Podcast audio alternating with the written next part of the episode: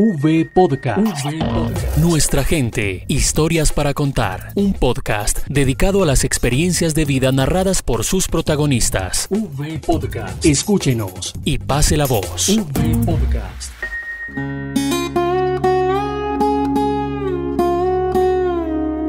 Yo le digo a todos los de Bogotá y a todo el país que el quien no ha tomado biche, el quien no toma biche, no llega al cielo. No conoce el cielo, no conoce ese oro líquido como se conoce a esta bebida que hace parte de la cocina tradicional afrocolombiana del Cauca y que se produce en Guapi, como lo cuenta Benedicta Montaño. Esta bebida es única, es especial.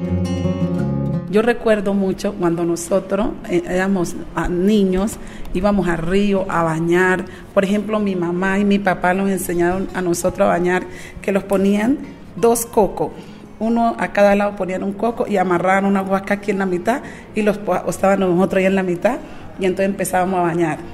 Recuerdo mucho esa infancia, cuando el agua, estábamos en, el agua era, la madera bajaba y nosotros íbamos a la playa a jugar con pelota, jugábamos con una cosa que se llamaba, eh, ponchábamos, pero con, un, con unas bolas y, las tirábamos y decíamos, vamos a poncharlos. Benedicta recuerda cuando jugaban en el río con sus primos y amigos y cuando los días eran cortos para disfrutar con sus cinco hermanas y sus padres. Nosotros vinimos para Bogotá, yo vivía ya 18 años y los tocó venirnos para Cali venimos para Cali por la violencia, los vinimos para Cali, llegamos a Cali y en Cali estuvimos, luchamos, luchamos con, mis padres y mis hermanas y de ahí ya yo a los 19, 20 años dije, me venía para Bogotá y me trajo una señora y me vine a Bogotá a trabajar en una casa de familia. El temor a nuevas culturas, nuevas costumbres y la discriminación llenaron sus días cuando, producto de la violencia, el destierro fue su único camino que los llevó a Cali y luego a Bogotá, en donde con tan solo 18 años empezó nuevos rumbos. Para uno, venirse de su tierra a otra ciudad siempre es muy duro porque pues como yo le digo, vuelvo y le repito, la vida de uno allá es una vida muy bonita.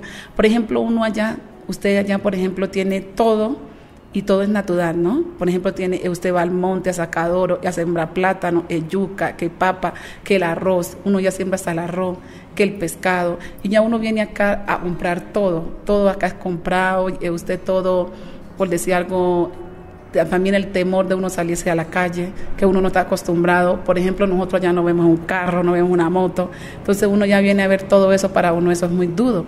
Y enseguida también el tema de... Eh, uno tiene esa eliminación es porque uno es afro, también eso también para uno es muy duro en la ciudad.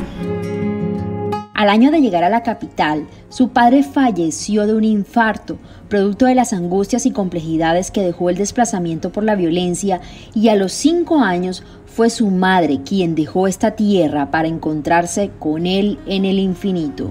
El tiempo trajo trabajo y ganas de salir adelante y cuando trabajaba en una casa de familia comenzó el sueño que siempre tuvo de niña, seguir con las tradiciones y saberes culinarios de su familia y que fueron enseñados por sus tatarabuelos, por sus abuelos y que vienen de generación en generación.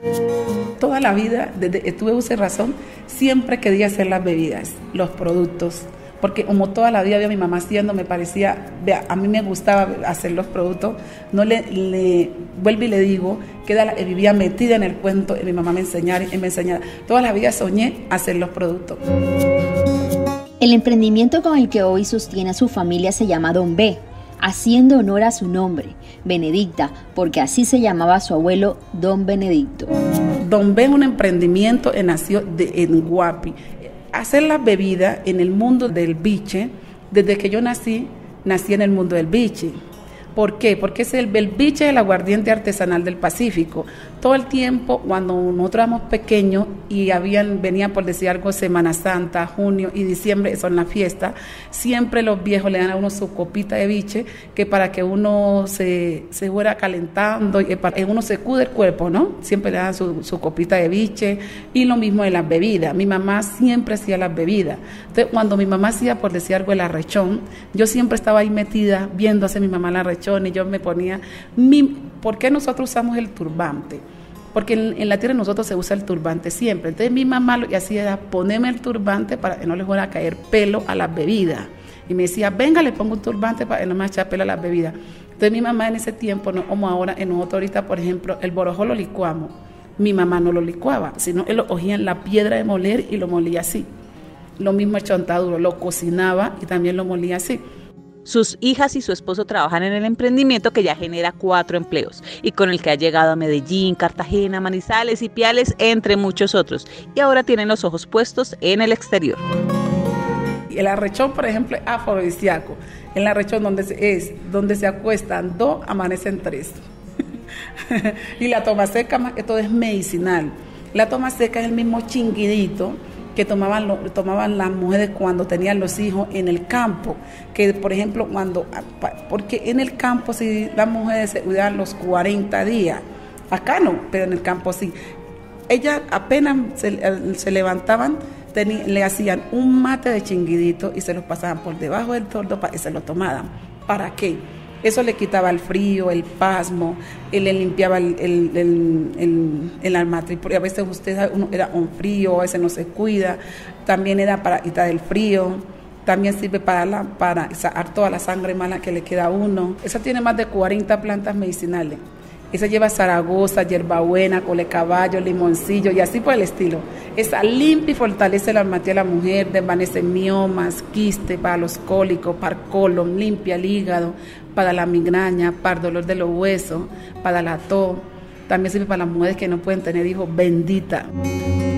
Con esto le cumplen la promesa a su mamá de no perder la tradición que les dejó. No solo la han continuado, sino que ya tiene más de 20 productos alimenticios y medicinales. Tengo el arrechón, el tumbacate, la toma seca, el biche, el biche curado, pipilongo, biche mentolado, crema de coco, crema de café, crema de azaí, azaí el mismo naidí. Tengo también de maracuyá, mermelada de chontaduro, aceite de coco, cocada. Hago un dulce muy rico de coco, pero no lo hago sino para lugares que yo vea que se me va en el momento porque ese dulce no dura tanto. Y en medio de esos sabores y olores su mente se transporta a Guapi, a esos días de alegría en los que no había lugar para la tristeza. Y si alguien le pregunta a Benedicta a qué huele Guapi, ella lo tiene grabado en sus recuerdos. A monte, a, mar, a río, a tierra. Eso es lo más lindo que puede haber. pues para mí, eh, oler, por ejemplo, como decía yo, oler el biche, es como que estuviera en mi tierra y es como que estuviera oliendo una caña. Le gustaría trabajar con las víctimas de la violencia para apoyarlas en sus sueños y enseñarles todo lo que el Pacífico colombiano ofrece al paladar y que son el manjar de su cocina. Un coquete de, de, piangua es lo más delicioso que puede haber, o un coquete de jaiba, un coquete de tollo. piangua es una, una, una concha en los, en los estedos, que uno va a los estedos y mete el dedo así y saca la piangua.